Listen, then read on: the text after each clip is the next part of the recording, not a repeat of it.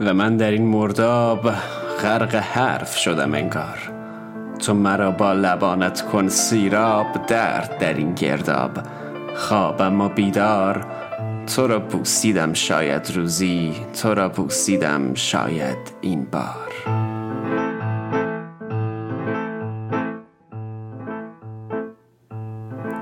و من هر بار یادت می کنم هر ماه. نام نام می نویسمت بیتاب نمی‌رسم به انعکاس نورت در چاه.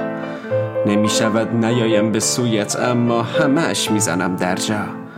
در این سردرگمی سرد میان شهریور موهایت می‌کشم من درد می‌کشم من درد. من همان شاعر لال پر حرف نمی ترسم از زمستان نمی ترسم از برف. تمام ترسم دوری است و من هم از ترس فعل نخواستن می کنم. هر شب تا صبح من صرف هر شب تا صبح من صرف.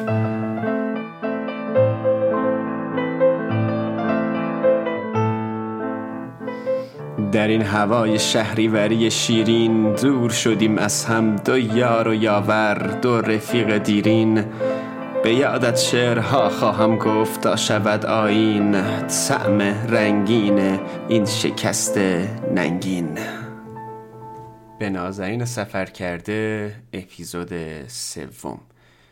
با شعری از محمد حسین مشرفی و با پیانوی جواد معروفی.